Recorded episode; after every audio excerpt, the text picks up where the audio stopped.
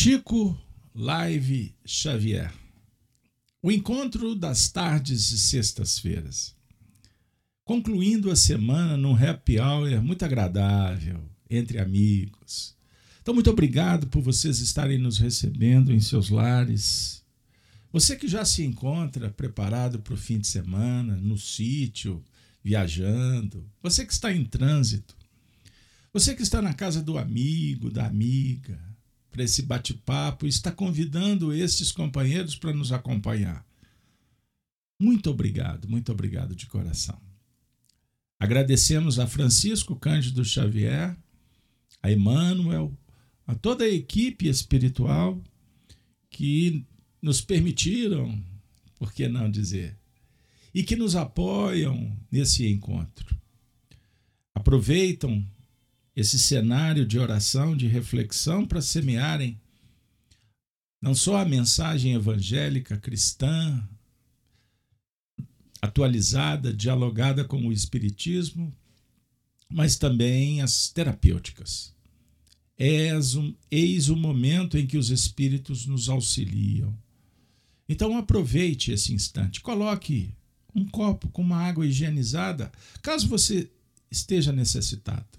Faça sua prece e vamos pedir que os Espíritos, nesse momento, abençoem, tragam os princípios ativos, medicamentosos para a cura das nossas doenças.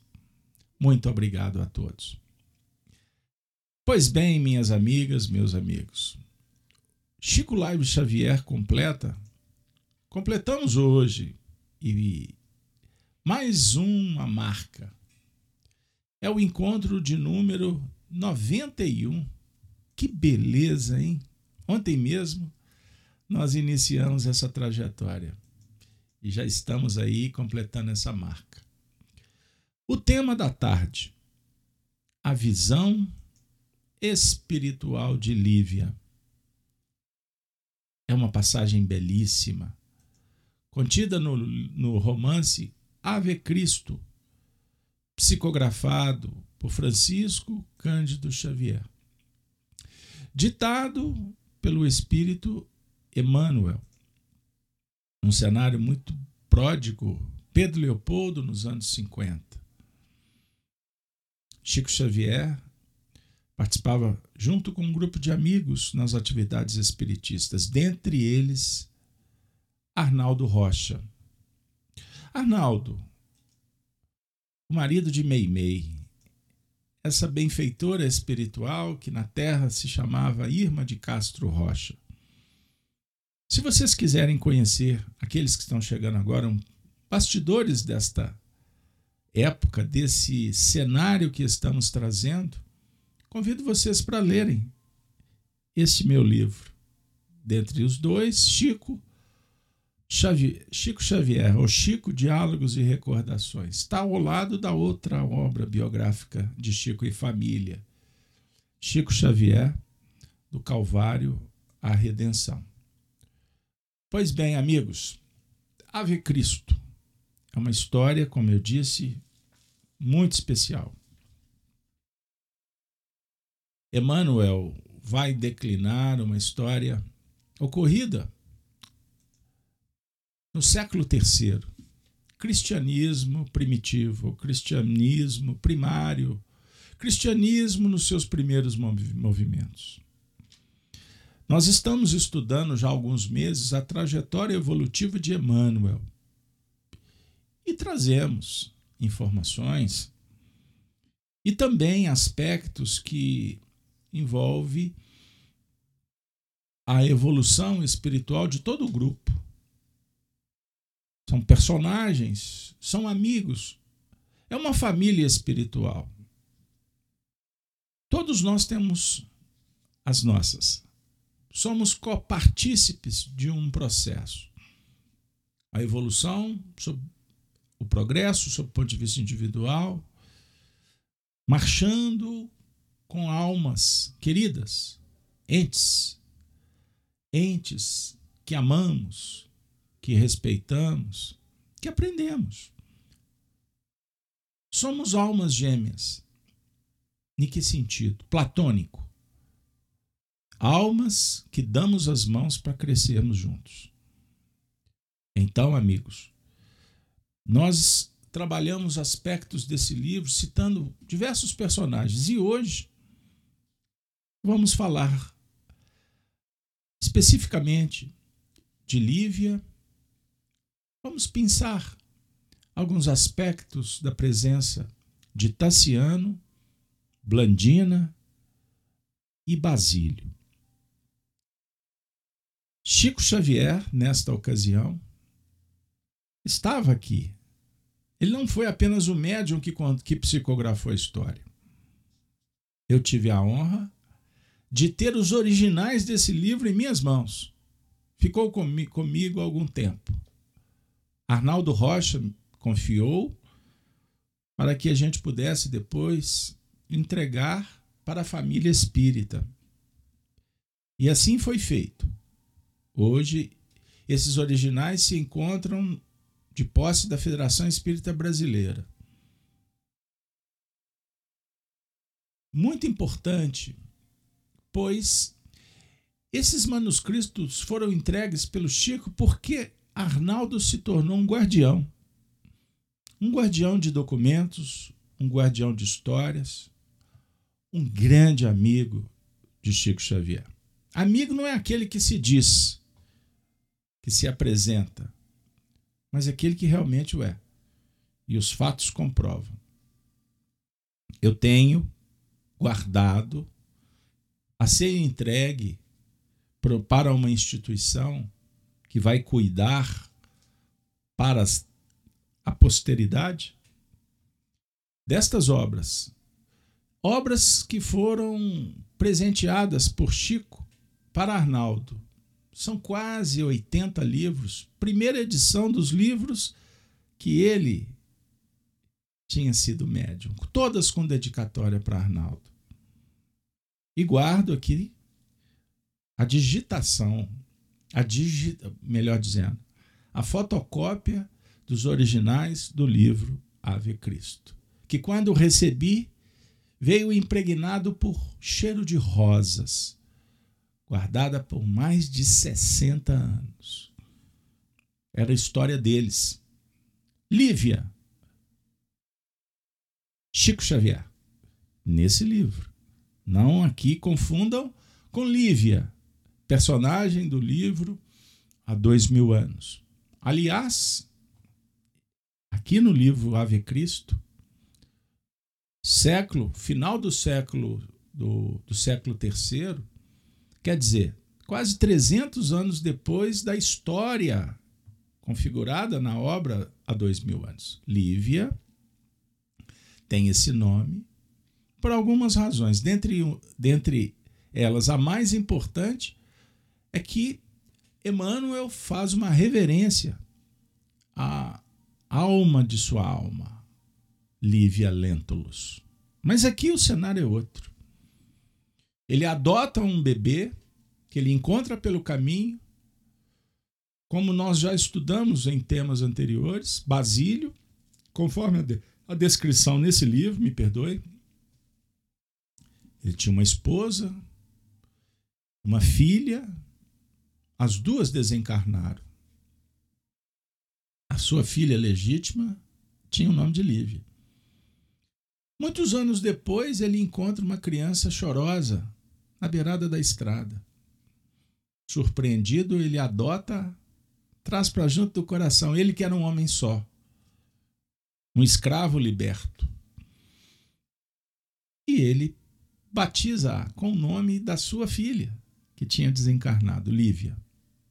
Pois bem, amigos, esta Lívia, essa alma sensível, essa filha querida, é o nosso querido Francisco Cândido Xavier. E o Basílio Emmanuel, como Tassiano, personagem do livro, Arnaldo Rocha. E a Blandina, filha dele? Aquela menina frágil, enferma. A nossa querida Irma de Castro Rocha, Meimei. Estou fazendo essa introdução, talvez para a maioria, vocês já conhecem já conhece essa história, já ouviram essa narrativa, já leram, quem sabe, a minha pequena oferta, sob o ponto de vista da minha atuação, porque a, o conteúdo é extraordinário. Sob o ponto de vista das memórias, das revelações feitas por Arnaldo Rocha sobre esse grupo no tempo e no espaço. Pois bem, livro que eu publiquei em 2006. Inclusive, vou desdobrar esse livro com uma nova história que estamos prestes a publicar. Se tornou sem que eu quisesse, sem que eu me recordasse que me propus, um mero trabalhador que registra histórias não inventadas. Não é ficção.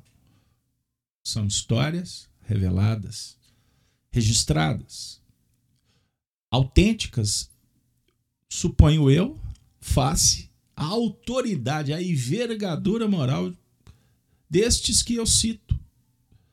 Chico Xavier. Vou ficar com ele sobre o ponto de vista de uma alma que trabalhou entre nós no cenário espírita do século XX. E Emmanuel, o seu mentor espiritual, todos eles, a equipe, dedicados, participantes da equipe coordenada por Allan Kardec, que está sob a tutela de Jesus. Então a gente vai trabalhando numa linha demarcatória, espaço, que é bem, bem conhecido pela estatura moral, pela verdade que representa, pelo evangelho que irradia. Mas sem delongas, século III. Naturalmente, o nosso encontro Chico Live, em já alguns algumas belas dezenas de episódios, leituras comentadas, para que não seja apenas a minha narrativa. Eu sou procuro ser cuidadoso.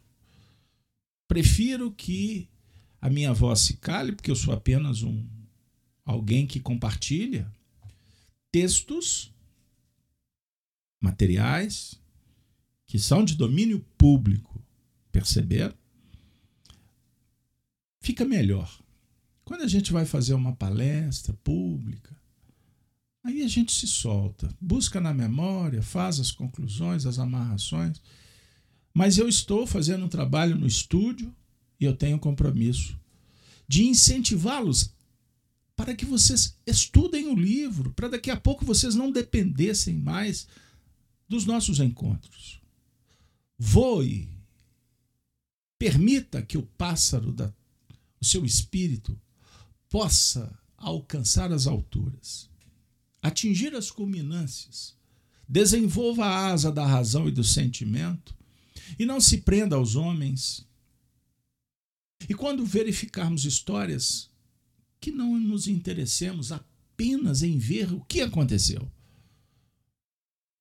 Mas, acima de tudo, tirar, buscar, pensar o que representa essas histórias sob o ponto de vista das nossas necessidades.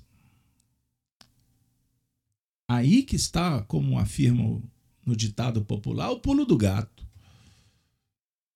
O cerne da questão. A definir que temos como filósofos, e filósofos não me refiro à academia, filósofos no sentido de que somos candidatos a sermos amigos da verdade, em busca da sabedoria, conforme preconizou o, aquele que criou essa palavra filosofia. Me refiro a Pitágoras. Amor à sabedoria. Quando perguntaram para ele se ele tinha sabedoria, ele disse não. A sabedoria pertence aos deuses, os imortais. Mas eu procuro ser amigo do que eles propõem, do que eles demonstram a sabedoria. Portanto, nós estamos nesse momento trabalhando os nossos sentimentos, nos motivando para alcançar um patamar elevado que transcende as questões puramente materiais. Ou há um conceito, um conhecimento periférico, sem profundidade. Informação por informação, nós temos a internet. valiosa ferramenta. Mas a internet não vai nos dar o que precisamos. Aprofundamento. Porque quanto mais mergulharmos, nós vamos nos encontrar, vamos esquadrinhar a terra do coração, conhecendo a si mesmo, para dominar a si mesmo. Existe um bastidor na construção desse livro que eu já contei em outros momentos, mas eu queria exaltar, enaltecer. Que Chico e Arnaldo estavam juntos trabalhando pelo Espiritismo. E nós vamos encontrar os dois nesta obra, principalmente Tassiano. Pois o livro meio que flutua em torno da sua experiência, que foi marcante. Como um ser humano, em busca dos reajustes, em seja exemplos extraordinários que dialogam com as nossas necessidades do dia a dia, em pleno século XXI. Portanto, a história é atemporal. As lutas de Tassiano, abraçado por Quinto Varro, seu mentor, que pediu, lembram que estudamos no início do livro, para reencarnar junto com o filho que estava perdido nas regiões umbralinas, é concedido 100 anos. E nós vamos encontrar quinto varro e quinto céus. O mentor espiritual de Arnaldo Rocha, que teve algumas passagens conhecidas no nosso cenário humano. Podemos citar, por exemplo, são Pedro de Alcântara. Pedro de Alcântara, que se tornou depois patrono espiritual do Brasil pela escolha pela escolha da família Bragança. No caso, Pedro I. Foi erigida uma basílica em Petrópolis, dedicada em sua homenagem. Pedro de Alcântara. São Pedro de Alcântara que temos em mensagens extraordinárias oferecidas por ele, por exemplo, nas obras Instruções Psicofônicas, Vozes do Grande Além, mensagens através da psicofonia de Francisco Cândido Xavier, que foram organizadas por Arnaldo Rocha. E em breve eu vou oferecer para a família espírita esses manuscritos que estão transitoriamente em minha posse curadorzinho. Para curar as nossas dores, nós vamos oferecer esse rico acervo para os espiritistas. Na hora certa, sem oba-oba e, acima de tudo, de uma forma despersonalizada, em instituições que possam realmente preservar para o grande futuro. Os dois, Arnaldo Tassiano, duas personagens sendo abraçadas pela equipe espiritual neste livro, Basílio, Quinto Varro, Blandina, que reencarna e vai ser a filha de Tassiano. Blandina, Mei Mei. Lívia, Chico Xavier. Cada um desenvolvendo a sua missão em processos evolutivos, mas, repito, juntos, reencontrando no cenário da vida aquelas novelas que tudo vai se encaixando de uma forma exuberante, na hora certa. Os corações se reúnem nos processos de encontros, reencontros. Pena que, nas imperfeições humanas, promovemos desencontros.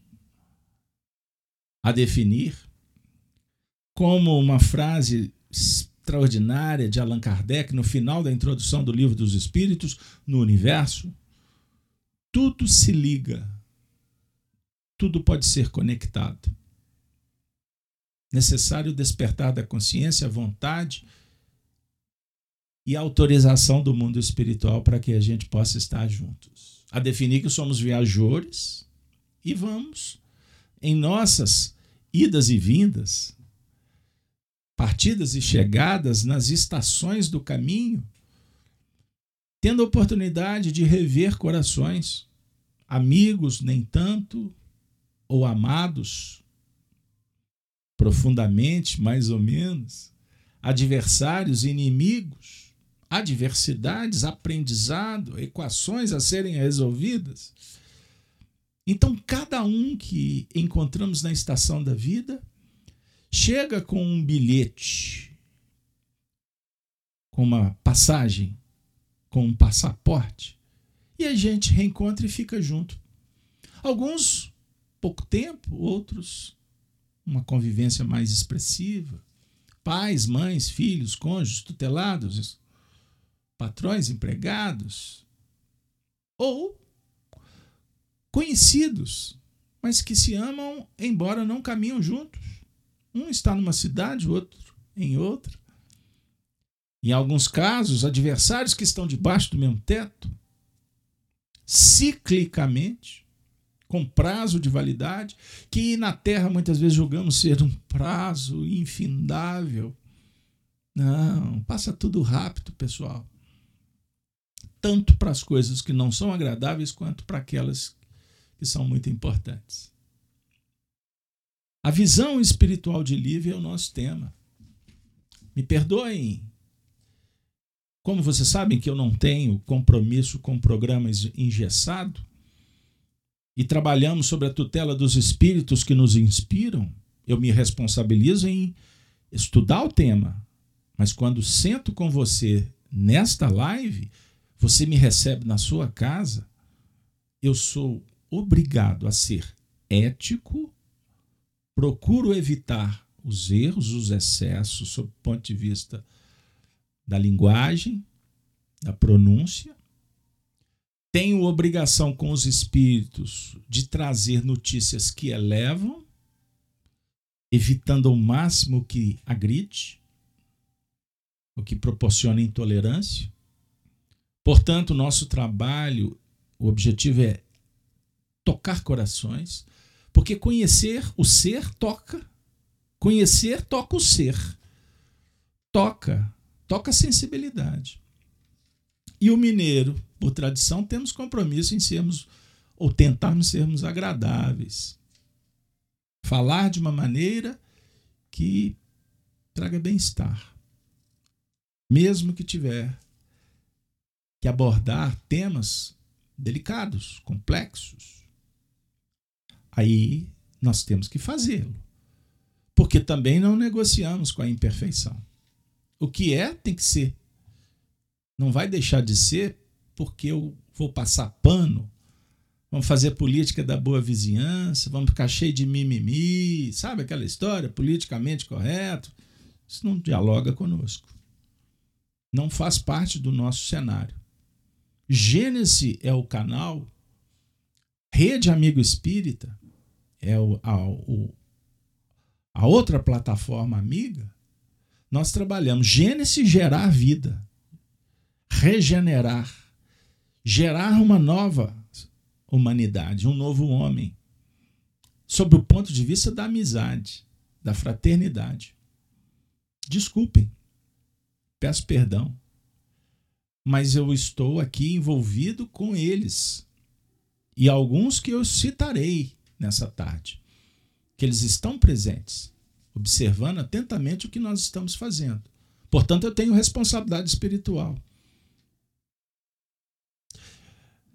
Sem delonga, Carlos Alberto, a visão espiritual de Lívia, eu insisto, é a visão espiritual da Flor, da Núzia, da Leila, do Jailson, da Maria, que está aqui no chat, da Regina, estou citando alguns da Rita, da Yara, da Leila, do Valfrido, da Maísa, da Ana, da Helena, da Marisa. Olha aí, quanta gente boa. Do Ricardo, da Rita, todos, ou da Olga, todos que estão aqui no chat e todos que estão em casa. A visão espiritual da personagem Lívia dialoga com a visão espiritual sua, minha, eu não estou falando de mediunidade. Alguns são, possuem, desenvolveram essa faculdade, estão inclusive registrando agora os espíritos, pois eles estão conosco. A nossa live é uma live espírita, é uma live de espíritos, é vida, vida em abundância, nós temos que unificar as humanidades. Portanto, espiritismo sem espírito é uma doutrina sem alma. Não tem sentido. Lógico que não somos místicos. Lutamos para não sermos é, rasteiros, superficiais. Tentamos aprofundar, sem abrir mão das nossas responsabilidades. Mas para, pois para dialogar com os espíritos, nós temos obrigação de enobrecer, de superar, de elevar, de qualificar, de educar, para saborear, para amar, para renunciar e para abençoar. Perceberam? Abençoar, alimentando, absorvendo, da melhor maneira o que está sendo nos entregue por misericórdia, por bondade. Nem sempre merecemos, mas certo que estamos nos esforçando e este esforço garante as bênçãos do Altíssimo. Não tenham dúvida. Na terra tentamos fazer o máximo para não se esforçar a ter a vida fácil. Queremos, inclusive, igualitar todo mundo, colocar todo mundo no mesmo, no mesmo painel. No mundo espiritual existe hierarquia. E ela se faz pelo mérito, pelo esforço, pela elevação moral. Nem sempre intelectual é suficiente. Faz parte. Mas o que vale para os espíritos é a bondade no coração, é a boa intenção, é a entrega, é o sonho, é a realização. Estes espíritos lutaram por isso. Ave Cristo, nós vamos dar um salto. No último episódio, trouxemos a desencarnação de Basílio. Lucano Vestino, estão lembrados? Quando eles foram torturados pelos soldados, soldados que avocaram para si o poder temporal de César, levaram cristãos à morte, censuraram, usaram força, expediente, prerrogativas que eles tinham na mão. Só que eles não mataram o cristianismo, eles mataram os cristãos. Estudamos aspectos muito importantes do cenário da história humana, aonde a força, a violência, a truculência, em tese, apresentou a vitória. Vitória dos poderosos, dos impérios, dos sistemas, hoje em dia econômicos. Observem bem, os grandes impérios ficaram pelo chão ruíram. E a mensagem de Jesus cada vez mais impoluta. Gigante, luz.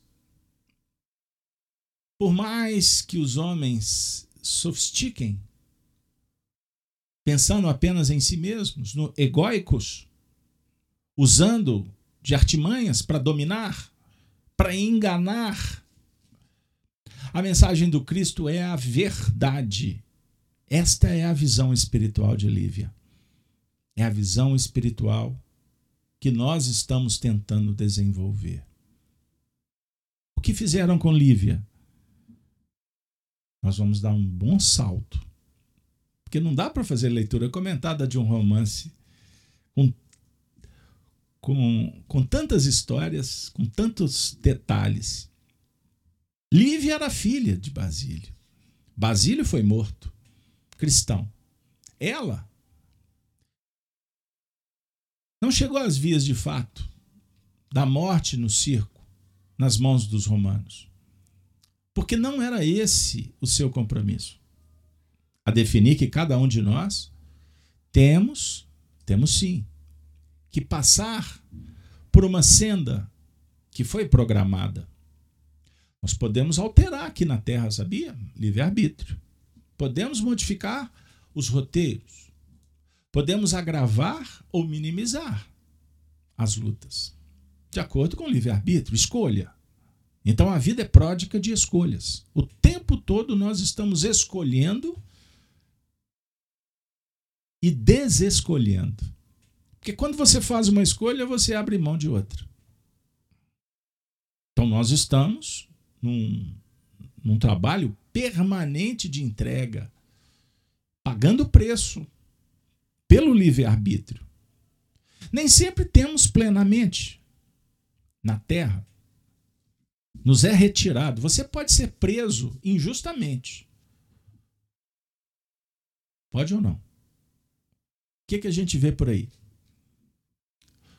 As prisões superlotadas e processos engavetados. Cenários complexos.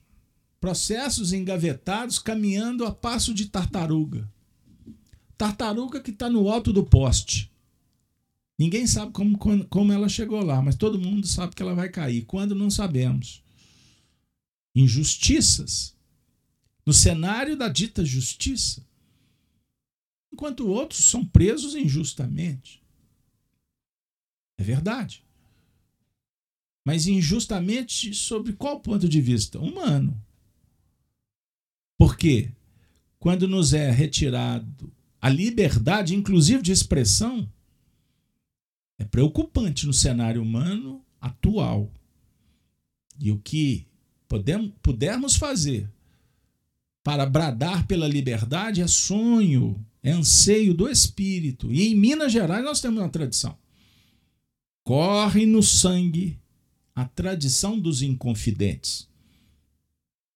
Das montanhas de Minas nós bradamos por independência. Liberdade? Não.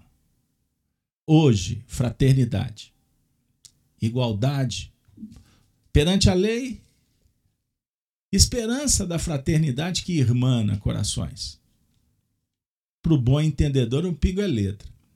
Mas nem sempre está nas nossas mãos. E quando não, o cristão se rebela? Ele afronta? Ele briga? O cristão, genuinamente cristão, aprende com Jesus as suas lições. Ele não defendeu em causa própria.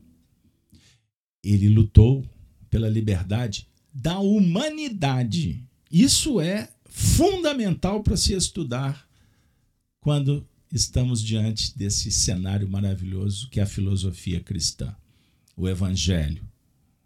Evangelho, filosofia, ciência coladinha no dia a dia, da prática e não apenas do discurso hipócrita, arrogante, presunçoso, que coloca peso nas costas dos outros. Moralismo, não. Compromisso do cristão é consigo mesmo. É transformar. Estoico. Ser bravo.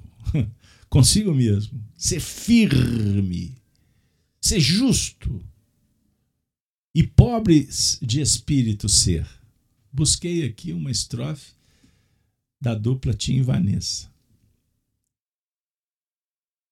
Pessoal, a palavra do Cristo nos sonda para ficar bem inspirado com a música.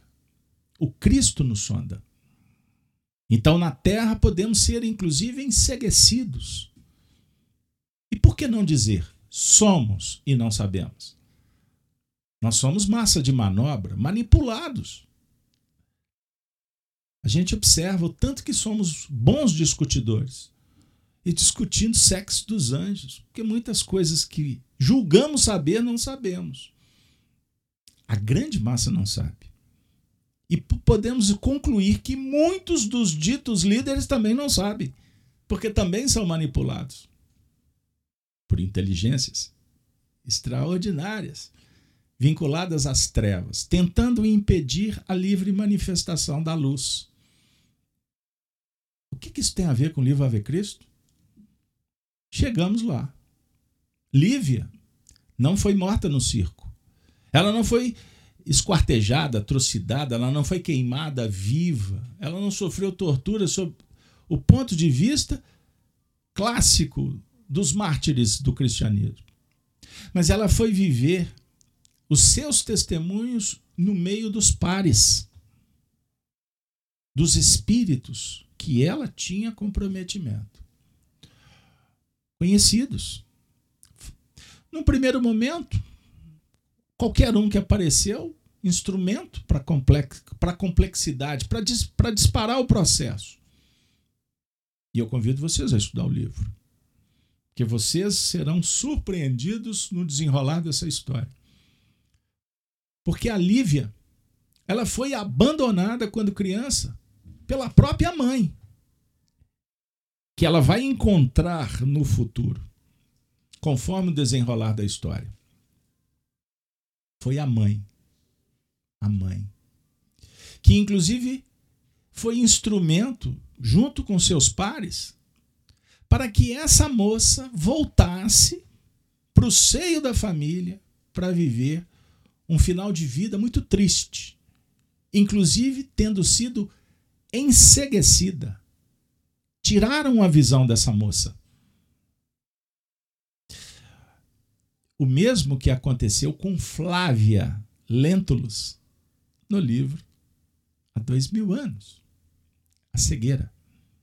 Em duas, em duas oportunidades, Chico Xavier foi levado à cegueira. Flávia filha da Lívia, do há dois mil anos, e eu estou agora, 300 anos aí, arredondando. A conta foi enseguecida de novo. Por que, que o Chico tinha problema ocular? Vocês sabem qual foi o presente que ele recebeu quando publicou Parnaso de Além Túmulo, o primeiro livro? Ele praticamente ficou cego do olho esquerdo. De novo. Por que será? Então nós temos dramas, nós temos lutas interiores, nós temos processos que estão em franco desenvolvimento e não resolvemos a nossa condição, a nossa nosso aprimoramento espiritual de uma hora para outra. Isso é lenda. Isso é sobrenatural, isso é maravilhoso, é fantástico. Não funciona vara de condão para superarmos ansiedades, angústias, tendências, doenças da alma, para citar algumas. A ciência esquadrinha, dá detalhes. Ela dá dicas, ele esquadrinha. Eu dialogava hoje mais cedo com um coração muito querido aplaudindo, quem somos nós para questionar o desenvolvimento, as, as, as especificidades no campo das pesquisas? Mas em determinados momentos é questionável a gente ficar tão preso no detalhe sem irmos à causa. E a ciência humana não tem um ingrediente que o Espiritismo oferece. Ela vai assimilar com o tempo, na hora certa um ingrediente intitulado reencarnação, vida espiritual. No dia que a psicologia trabalhar com a alma que está encarnada e que depois vai desencarnar, o estudo se fará mais profundo. Inclusive com um diálogo sobre o ponto de vista do perispírito, que é o nosso corpo espiritual, que André Luiz nos oferece tantos recursos sobre o ponto de vista da metafísica ou da metapsíquica, da ciência do mundo espiritual, para a gente entender o fenômeno extraordinário e transcendente que é a nossa relação corpo, perispírito e espírito. O perispírito é o modelador do corpo físico. As matrizes, as bases atômicas espirituais do nosso físico, da nossa fisiologia, ela é gerenciada, ela é arquitetada, ela é estruturada, ela é fundamentada no corpo espiritual. Já que eu falei da visão, sobre, ou da perda da visão, citando o Chico como exemplo, e ele, como patrono do nosso evento, nos autoriza, pois a trabalharmos nessas linhas, pois foi, foi ele mesmo que revelou o seu passado Então, quando entramos nos meandros, em algumas dicas que são dadas nestes livros, nós podemos chegar aonde foi preconizado, previsto, prenunciado por um espírito que fazia parte desse grupo. Me refiro a Neio Lúcio, que tem uma belíssima página que foi publicada por Clóvis Tavares no livro Amor e Sabedoria de, de Emmanuel. Não. 30 anos com Chico Xavier. Neio Lúcio fala que no futuro nós teríamos, a ciência teria elementos para amarrar reencarnações e fazer um estudo de profundidade. Porque uma vida só não basta para a gente superar. E uma faceta apenas é muito pobre. E é o que é possível, a gente tem que trabalhar com o que dá. Mas é muito pouco elemento para se estudar a psique. Então, os terapeutas fazem um trabalho hercúleo e a ciência no futuro será gigantesca e os resultados muito mais eficientes. E por que que você e eu estamos estudando agora esse tema? Porque enquanto isso nós continuamos com as nossas doenças, com as nossas limitações. E nós temos um papel importantíssimo para promover a autocura. Se possível, se necessário for, com a ajuda dos profissionais. Mas o personagem mais importante para mudar o cenário interior é você mesmo. que barato, hein, Casalberto? Não, não, não gostei. Porque eu me sinto frágil. Ah, então vamos tomar uma injeção de ânimo? Vamos mudar esse painel? Porque você não. Você precisa mudar, a começar pelo discurso. Jamais diga que tu não podes, que você não dá conta. Nunca fale isso. Dica, hein? Porque pensamento é vida. E o pensamento tem que ser assertivo, positivo, corajoso, fiel. Você é filho de Deus, precisa ser fiel a Ele. Submisso à vontade divina. E essa submissão não é submissão às coisas de fora, e sim às de dentro. As dicas dadas pela sua consciência. Porque a lei divina, é, ela está dentro de você.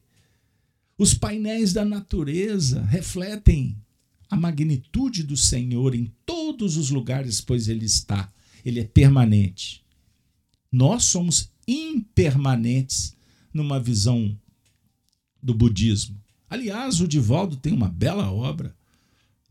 Por sinal, a da minha preferência de toda a lavra bendita do médium baiano. Nosso querido amigo Divaldo Franco. É um livro que foi ditado pelo espírito Carlos Torres Pastorino, intitulado. Eu dei a dica, hein? Permanência e imper, impermanência e permanência. Pesquisem aí só para ajustar só para ficar bem correto. Perceberam? Então Deus é permanente. O Cristo é permanente. Ele não oscila, ele não altera. O que altera, o que é impermanente é a nossa persona egóica, dos interesses, dos conchaves, dos, dos concílios. Perceberam? Das, das traquinices, das tramóias da sofisticação que empreendemos para não mudar. Ah, deixa para depois, não dou conta. Fulano pode, eu não. Olha que beleza o Chico Xavier. Olha o Emmanuel, que gigante. Jesus, nossa, Jesus está tão distante. Começa a olhar para dentro. Nós temos referências que não podemos abrir mão. O patrono do nosso encontro, Chico Xavier. Muitos se decepcionam quando vêm aqui. Porque eu não alimento idolatria. Pelo contrário, nós cultivamos a amizade, o respeito. E o tempo todo falamos da bondade desse coração que veio como um familiar para nos ajudar, pois somos membros do mesmo grupo. Você tem dúvida? Você é da mesma família do Chico. Você poderia, inclusive, ter reencarnado com ele, filho de Maria, João de Deus. Não tem problema nenhum. Porque o rebanho é um só. Se você não concorda, por favor, hashtag não concordo Jesus. Pois ele é quem disse. As ovelhas são desse aprisco e ele é o pastor das ovelhas. Então você, observe o que eu vou dizer, você é irmão de Jesus. Não interessa para nós a questão de, de sangue, primo, tio, não. Nós estamos falando da irmandade sob o ponto de vista espiritual. Sobre o ponto de vista da amorosidade, da sensibilidade, da mansuetude, da bondade, da caridade. Todos em busca da felicidade. Essa é a visão espiritual de Lívia. Aquela moça que foi enseguecida. Tiraram a visão dela. Ela tinha perdido o pai, Basílio. Lembram da cena? Narrada no último encontro. E quem se interessar, playlist, canal Gênesis, canal, canal Rede Amiga Espírita. Aí a Regina nos salvou. Ô Regina, olha, vocês não confiem numa pessoa idosa. Com a memória falhando. Meu Deus, minha memória falhando não pode. Mas pode, pode sim. Impermanência e imortalidade. Valeu, Regina. Obrigado. Adquiram essa obra. Mas aqui vai a dica, hein? Não fica achando que você vai ler um romance toque de caixa. Filosofia e de profundidade. Bem ao estilo de Carlos Torres Pastorino, que na Terra deixou uma obra extraordinária que vocês vão achar fácil. Sabedorias do Evangelho, que também é uma interpretação metafórica que não atende a alguns que preferem aquela coisa assim mais explicadinha, mais adocicadazinha. Pastorino trabalha com símbolo. Ele interpreta trazendo outros símbolos para te chamar para pensar, para mergulhar. O que ele, nessa obra, trata como a chamada metanoia. Metanoia é o mergulho profundo, é o batismo, é a mudança mental. Para você vencer as doenças, você tem que começar mudando a si mesmo. A sua produção mental. Lívia se candidatou nessa encarnação e foi levada à cegueira. Pessoal, vocês acreditam que o tempo acabou? E eu não contei a história. Por que será? Lívia sofria, lamentava. Aquela mulher frágil, sem a visão, perdi, perdida no mundo, sem corações que pudessem apoiá-la. Ela tiraram o chão da moça. Observe a sua vida.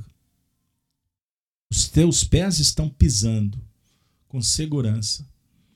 A duras penas caminhas, mas estás seguro. Você tem um lar. Você tem uma família. Se não, acredito que, quem sabe, um cão de estimação. Você tem vestuário, você tem alimento. Tá difícil, mas você os tem. Imagine. Observe. Observe que ela não tinha nada disso. Ela perdeu. Sabe o que, que acontece quando o indivíduo desencarna e chega no mundo espiritual, Mário Domingos? Ele vai se deparar com o único bem que ele pode levar para o lado de lá. Ele mesmo. A sua realidade. Sem fantasia. Nós nos deparamos no mundo espiritual sem levar na gaveta do caixão dinheiro, bens. Não podemos levar pessoas conosco. Nós temos que abrir mão de tudo. Sabe aquela história? Nu com a mão no bolso? É uma figura de linguagem muito adequada quando falo do despertar da consciência diante do tribunal. Quando Jesus, inclusive, dissera: ali haverá pranto e ranger de dentes. É quando nos deparamos com as conspurcações, com a adulteração, com a prostituição, com a negociata, com as imperfeições que nós empreendemos de uma forma muito deslavada, inclusive no, no mundo atual, pleno século XXI.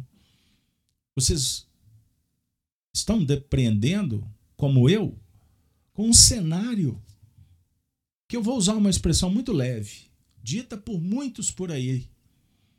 Um mundo muito estranho. Vamos ficar por, com a palavra estranho? Para não pesar o ambiente?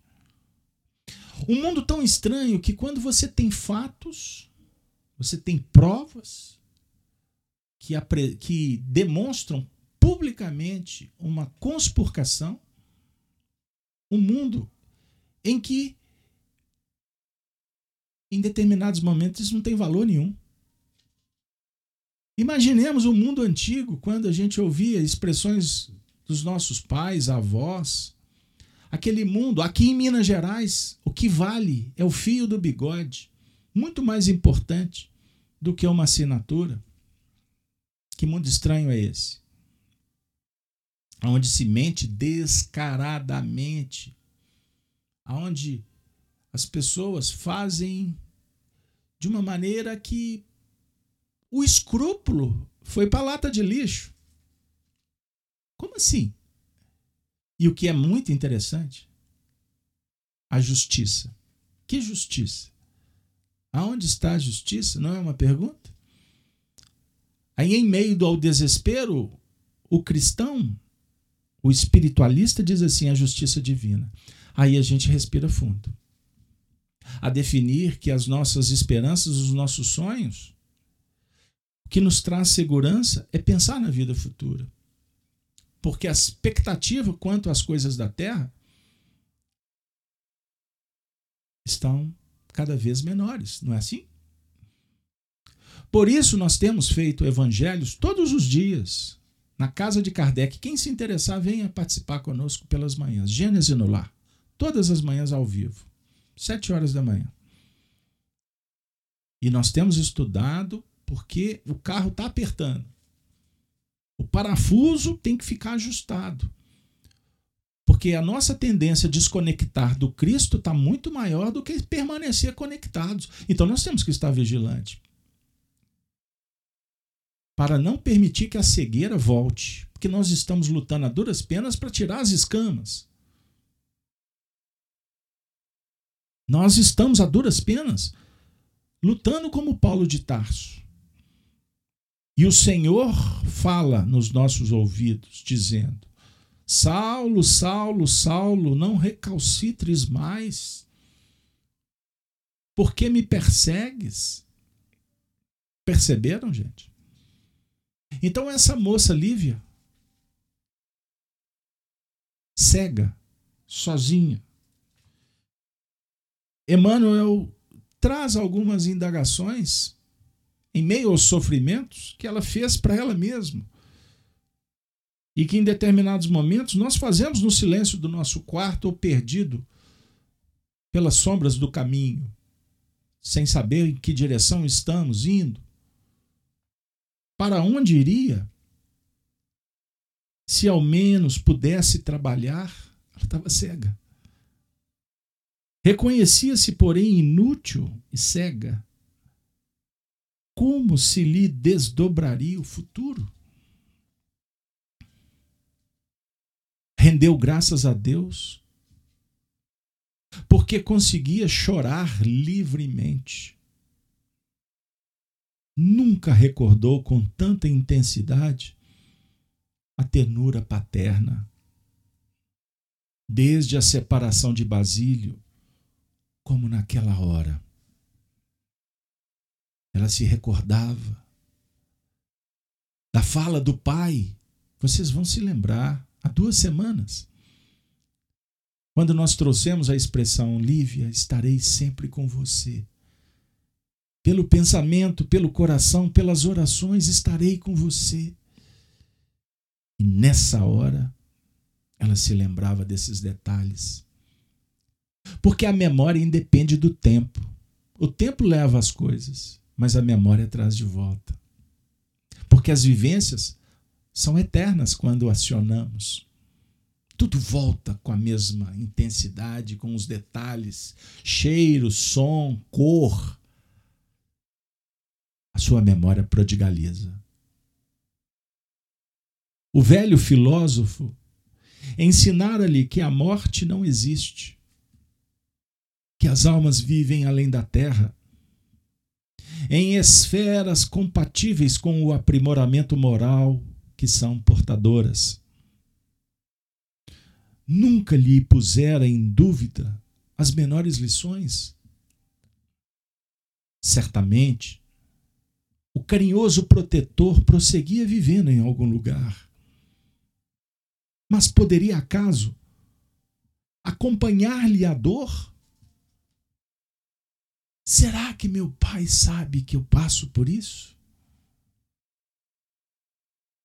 Ela se lembrou das reuniões evangélicas da casa de Vestino e procurou arrimar-se à fé, recordando daquele velhinho dizendo, repetindo, recitando poeticamente as palavras de Jesus: Não se turbe o vosso coração. Credes em Deus, credes também em mim. Indubitavelmente, os amigos que lhe haviam tomado a vanguarda na morte não a olvidariam, não esqueceriam, relegada à solidão. Deixou que as lágrimas lhe rolassem pela face que a ventania do crepúsculo açoitava impiedosa e rogou em pensamento: Pai amado, Pai amado, Pai amado, não me abandones. Pai, não esqueça de mim. De onde estiveres, volve o generoso olhar sobre mim Lembra-te do dia em que me acolhestes no matacal deserto e asila-me de novo em teu carinho. Pai, estou enjeitada outra vez. Não sei por que contrário destino me pesa sobre a alma, embora creia. Como me ensinaste que Jesus vela por nós do céu agora que me sinto aniquilada e cega. Não me deixes perder a luz íntima da esperança e ajuda-me na restauração do bom ânimo. Muitas vezes me disseste que o sofrimento nos purifica e eleva para Deus. Faze-me compreender esta realidade com mais força, para que a dor não me arroje aos precipícios da inconformação. Falavas-me sempre que a nossa vida não se extingue com a morte, que a alma se ergue aos cismos da eternidade, onde reina a paz acreditavas que os mortos são vivos, que os homens amortalhados na carne, e admitias com segurança que os nossos entes amados, além do sepulcro, podem auxiliar-nos a proteger-nos como, pois, esquecer-me de ti? Que fostes em todos os dias o amigo e benfeitor contínuo. Como seria feliz acompanhando-te os passos? Não pude, entretanto, desfrutar o privilégio de morrer por Jesus nos tormentos da arena. Ó oh, meu Pai, por que não me foi concedida a graça de partir junto dos nossos? Por que me separou o destino das companheiras que se fizeram venturosas pelo martírio? Tem compaixão de mim. Explica minha vida como noutro tempo. Orienta-me no labirinto.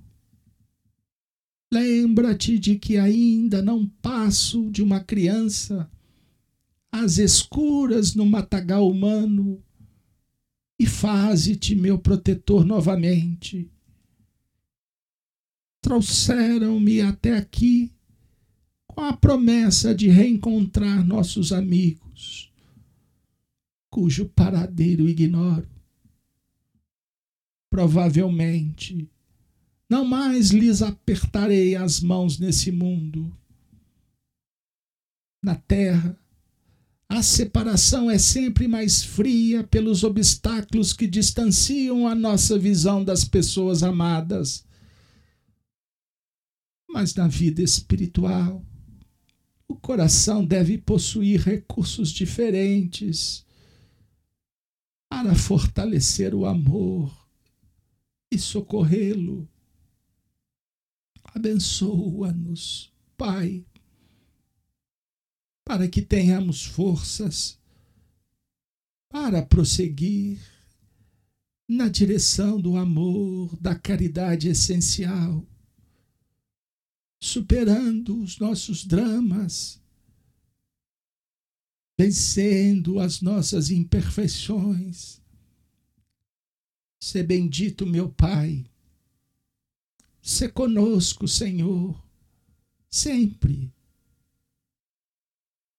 E que a fé seja robustecida pela presença dos benfeitores da vida maior que nos secundam a marcha, e que por onde passarmos possamos semear a paz, a paz que tu nos oferece nos instantes mais claudicantes, na hora dos testemunhos cruéis por onde passarmos, Senhor.